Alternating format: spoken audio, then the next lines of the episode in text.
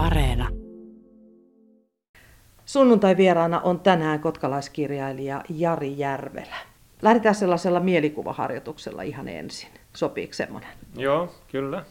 Jos laitat nyt silmät kiinni ja kuvittelet itsesi semmoiseen paikkaan, jossa sä olet kaikkein onnellisin, niin missä sä olet ja, ja mitä sä teet?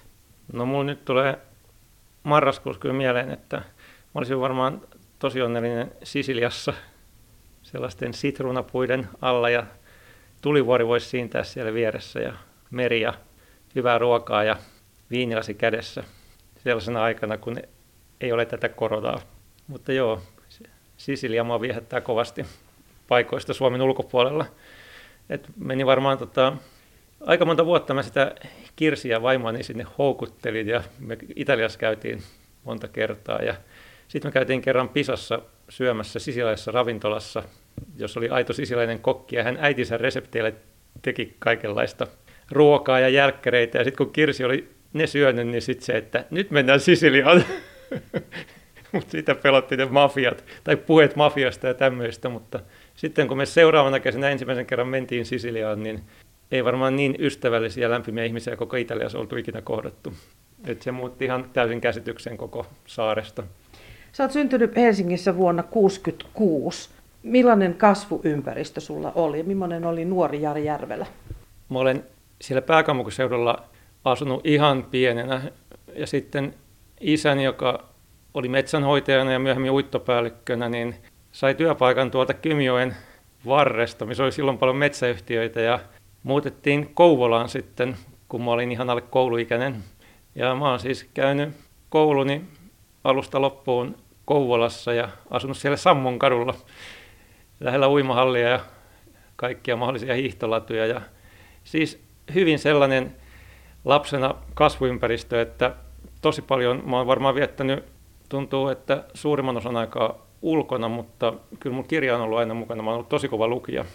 Mulla on iso sisko, kolme vuotta vanhempi, jolla oli vähän vaikeuksia oppia lukemaan, kun hän meni ekalle luokalle. Ja hän sitten siihen aikaan harjoitettiin lukutikulla ja tavaamalla.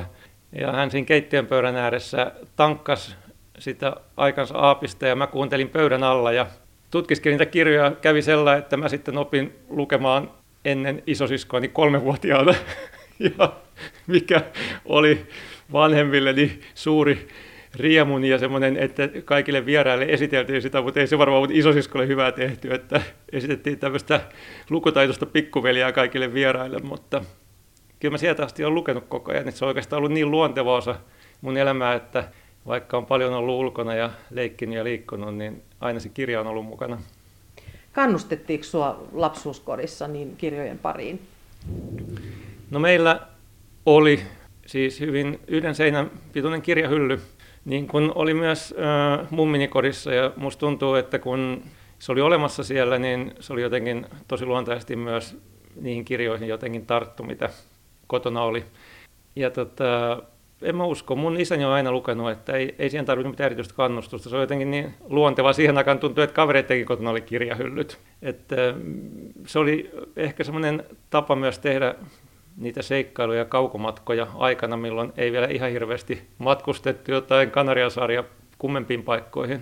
Ja televisiossakin oli vain kaksi kanavaa, kun mä olin lapsi. Ei ollut vielä, ei ollut vielä MTVtä.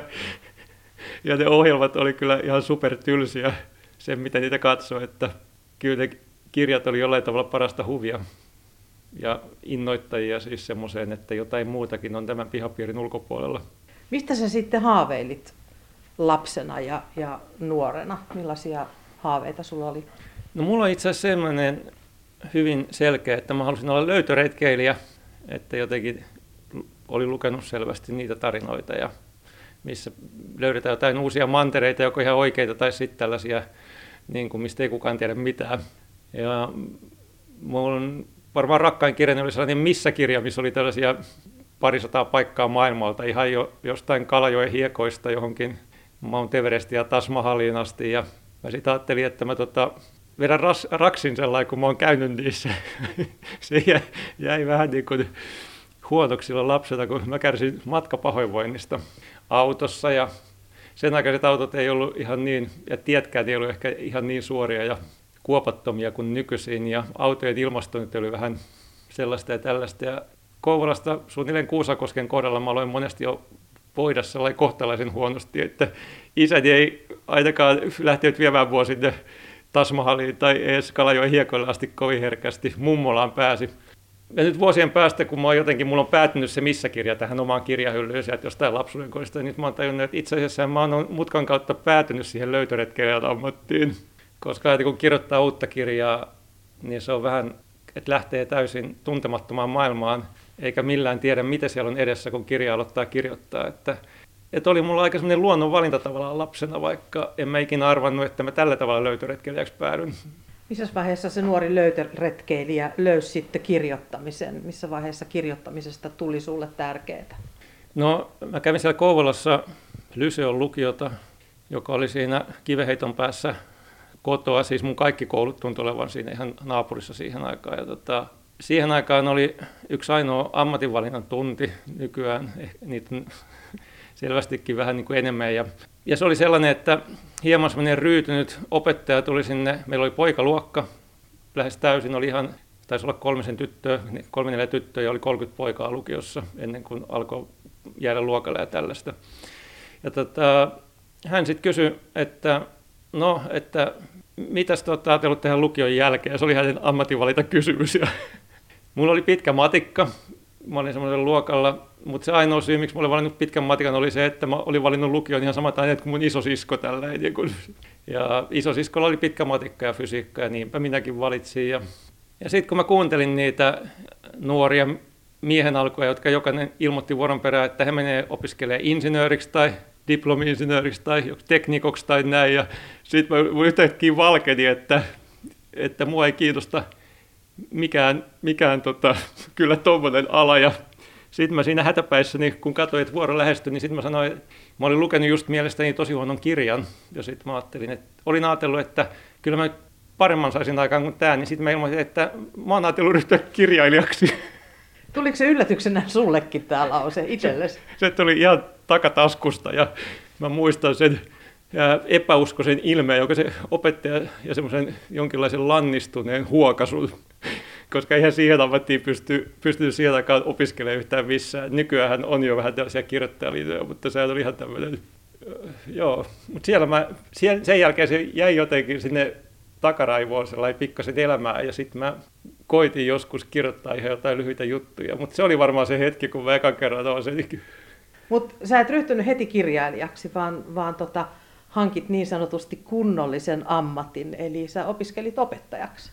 Joo, joo mulla oli semmoinen pari vuotta siinä lukion jälkeen väliä, mikä tuntui, että siihen aikaan oli aika normaaliakin. No mä kävin niin kuin armeijan yhteen vuoteen ja sitten oli vähän töissä toisena vuotena.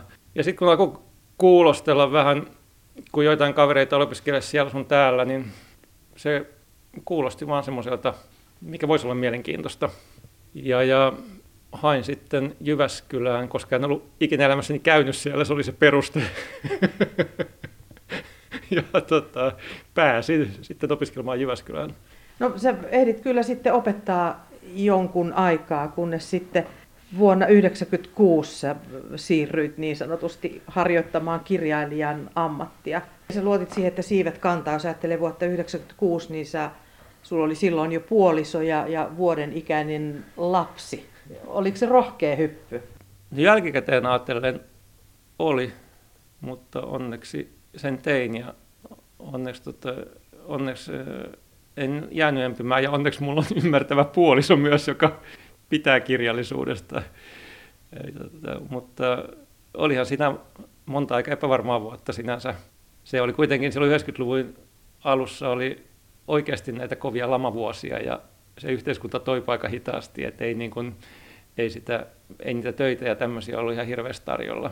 Ja mulla oli kuitenkin virka täällä Kotkassa. Ja aluksi mä olin niin kuin vuoden virkavapaalla, mutta sitten kun piti ratkaista se, että palaanko töihin vai luomunko virasta, niin siinä sitten tein sen päätöksen, että luovun virasta. Ja se oli kyllä elämäni varmaan viisain päätös näin jälkeen ajatellen. Kuuntelet Radio Suomen sunnuntai-vieras-ohjelmaa. Sunnuntai-vieraana tänään kirjailija Jari Järvelä. Mä tuossa lueskelin taustoja ja, ja on kuullut sulta aiemminkin, että sulla on hyvin mielenkiintoisia harrastuksia. Sä harrastat karatea ja matkustamista ja huimista ja 1400-luvun renessanssitauluja, punk-musiikkia ja niin edelleen. Miten intohimoisesti sä suhtaudut näihin harrastuksiin? No joku, varmaan kaikkiin hyvin intohimoisesti, mutta aina joku nousee sitten vähemmän pinnalle. Mutta mehän ollaan siis karatea harrastettu nyt jo aluksi koko perheen kesken ja nyt on Kirsin kanssa niin yli 10 vuotta tusinan verran varmaan viime syksynä sitten, eli 2019 saatiin mustat vyöt, mikä, mikä oli kyllä ja hienoa. Varsinkin kun me aloitettiin se 40 suunnilleen, että se ei ole ihan sellainen niin kuin vetreidi aloittaa uutta urheiluharrastusta.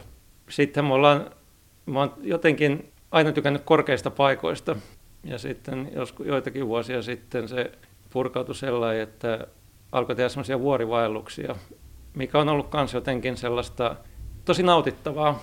Semmoinen, se on, siinä on vähän sama kuin asuu merenrannalla, niin mä oon aina tykännyt katsoa horisonttiin, niin sitten kun sä oot siellä jossain ylhäällä, niin se horisontti on hyvin samannäköinen. Se ajatus, että tuolla on jotain muutakin ja siinä on myös mahdollista mennä. Niin siinä on jotain samaa kuin ihan varmaan ensimmäisissä viikoissa, kun asu Kotkassa silloin, kun oli muuttanut. Ja meidän eka kämppä oli semmoisessa to- kahdeksankerroksessa tornitalossa lähellä Sapokkaa, merenrantaa, ja mä ihmettelin sitten ikkunasta ulos katsoessa niin kun siinä Kotkansaaren ja vieressä olevan kuusen välisen kannakselle ajo yötä päivää autoja.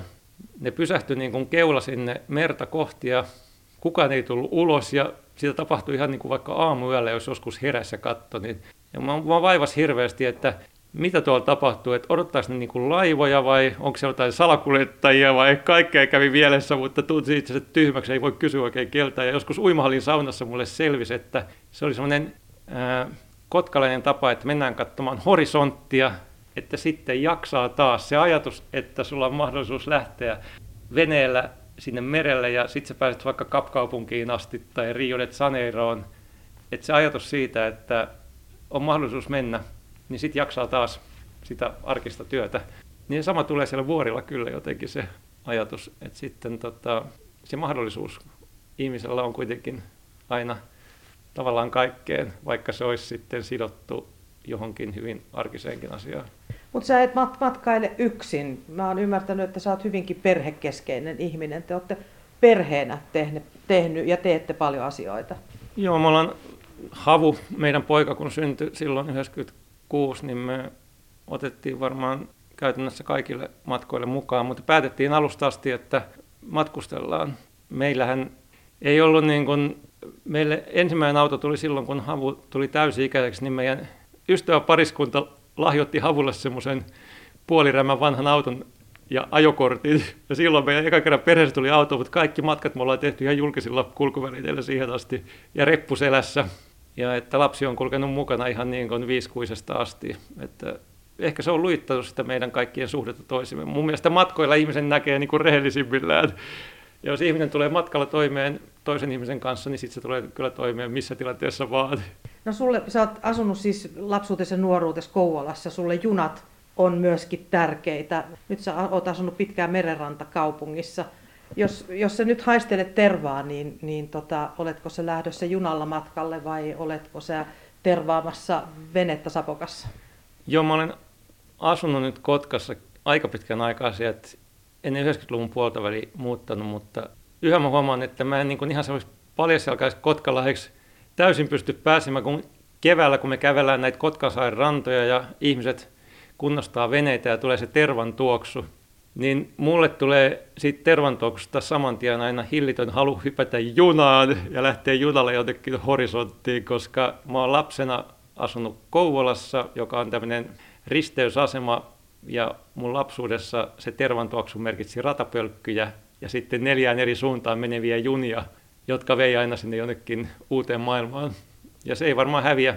Mulla on ollut iso äiti, joka eli lähes 107-vuotiaaksi, siis pari viikkoa vajaa 106-vuotiaana kuoli sitten. Ja, ja hänelle, hän vielä yli 100-vuotiaana, niin kun hän kertoi jotain lapsuuden ja nuoren tarinoita, niin hän haistoi ne tarinat kertoessa. Ja silloin mä tajusin, että hajuaisti on varmaan niitä ihmisen niin kuin vahvimpia aisteja. Itse mulla tulee aina se terva merkitsemään ratapölkkyjä junia, vaikka mä asuisin täällä niin kuin 106-vuotiaaksi. Mä luin yhdestä lehtiartikkelista, että sä oot nuorena tehnyt semmoisen listan, jossa sä vannoit, että et me koskaan naimisiin, et juo koskaan kahvia, etkä lyö vaivoasi. Mutta sä oot joutunut pyörtämään nämä kaikki lupaukset. Nyt on sun ehkä pakko vähän avata tätä.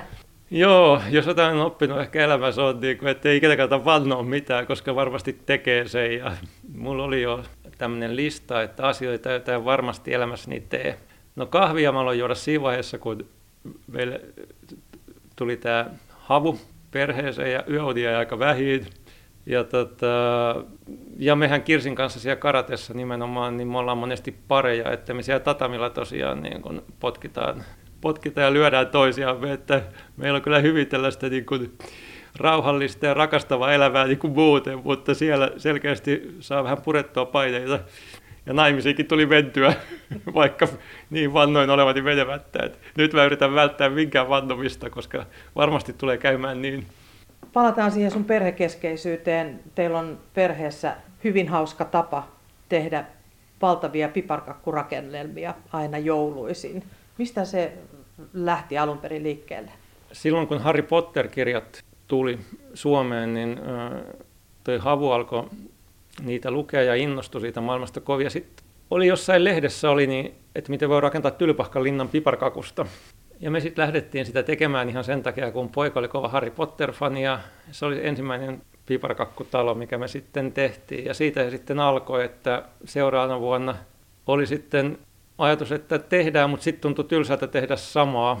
Niin sitten löytyi jostain semmoiset harmaakivikirkon ohjeet siis, minkälainen on tämä suomalainen harmaakivikirkko, tosin piparkakkutaikinasta ja tehtiin se, mutta siinä mittasuhteet meni hiukan pieleen ja siitä tuli jotenkin tajuttoman iso ja me ei keksitty mitä me siellä tehtäisiin, niin se on hyvä kun on alakoulussa, niin voi viedä aina sen alakoulun opettajalle jouluksi mitä vaan, niin se kannettiin sille opettajalle, että se varmaan söi sitä vielä juhannuksenakin.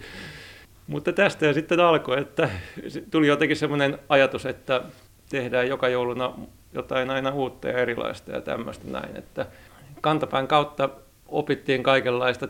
Mutta ehkä tämä homman, siis mikä ei ollut tarkoitus, mutta mä en voi olla ajattelemaan, että tässä on jotain syytä tässä asiassa siihen, että meidän poika Havu opiskelee tällä hetkellä arkkitehdiksi, eli kovasoilla rakentamaan leikoja aikanaan, mutta jotenkin sitten ne myöhemmät piparkakkotalot sisälsi jo sitä, että me yhdessä suunniteltiin vähän niitä ja Havu, Havukin niitä on suunnitellut. Mutta se nyt pääsee sitten suunnittelemaan ihan oikeita taloja jatkossa. Kuuntelet Radio Suomen sunnuntai ohjelmaa. Tänään haastateltavana on kirjailija Jari Järvelä. Jari, puhutaan nyt vähän sun kirjailijatyöstä, kirjoitustyöstä. Millainen, miten kurinalainen kirjoittaja sä olet? Mä oon aina ollut aika aamuihminen sellainen, että on herännyt itsestään aika varhain lapsena jo ja aikuisenakin on yleensä aika luontaista, että on sellainen virkeä aamulla. Ja sitten kun oli tota, no perheen myötä vaimo kun on opettaja, äidinkielen kirjallisuuden opettaja nykyään ja lapsella oli se koulussa sama lukkari, niin se oli mulle jotenkin hirveän luontaista tehdä töitä silloin aamusta, kun molemmat lähti töihin se. Mulla on työhuone kuitenkin kotona ja ja siinä on se hyvä puoli mulla ollut, että kun nukkuu yöllä, niin aamulla jotenkin se pää on sellainen ihan tyhjä kaikesta ja silloin on helppo mennä siihen ihan niin kuin uuteen rakentamaansa maailmaan.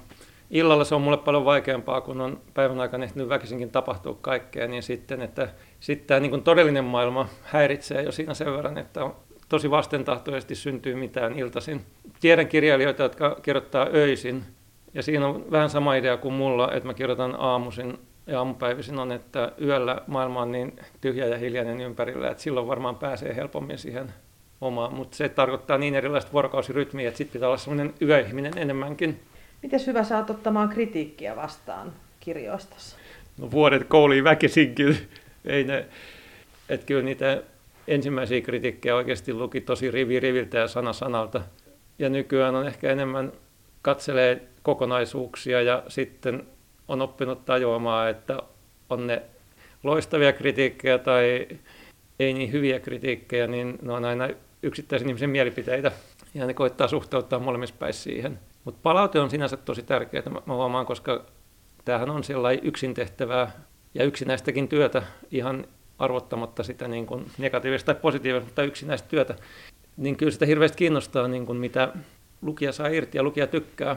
Ja sillä tämä nettiaika on onneksi tuonut sitäkin, että sanomalehtikritiikkiä ja tämmöisten vanhojen arviotapojen ohen on tullut hirveästi sitä, että ihmiset pitää kirjablogeja tai ihan Instagramissa tai jossain antaa kommentteja.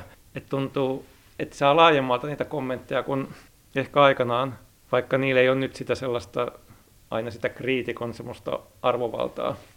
Mutta ethän sä oikein, varmaankaan kirjoita kirjoja kriitikoille, vaan en. ihan tavallisille lukijoille. Lukijoille. Ja sitä nimenomaan sitä lukijapalautetta saa nykyään paremmin. Ja siitä mä oon oikeastaan tosi iloinen, että lukijat tavoittaa sillä tavalla.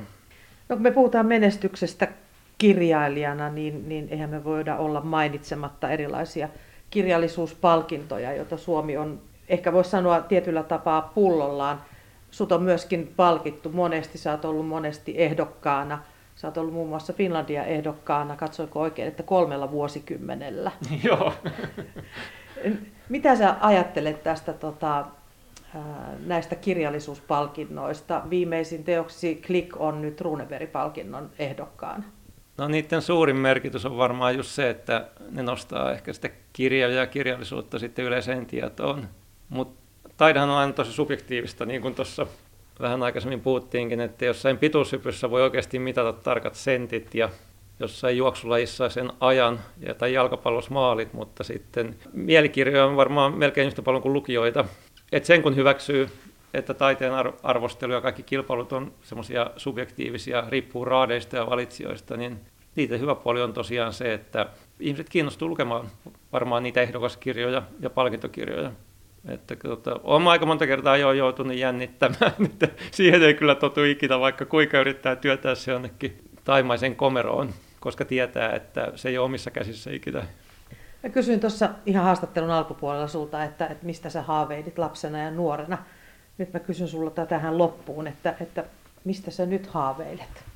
No se on jännä, kun totta kai on niitä itse, itseensä liittyviä haaveita. Esimerkiksi että mä kyllä tietysti haaveilen kyllä, että mä pääsen sinne Peru ja Andeille kulkemaan, mutta kyllä tämä aika on saanut myös miettimään sitä, että aika paljon läheisiä ihmisiä ja kyllä mä haaveilen sitten, huomaan haaveilevani tällä hetkellä siitä, että mun läheisillä ihmisillä olisi niin kuin onnellinen elämä.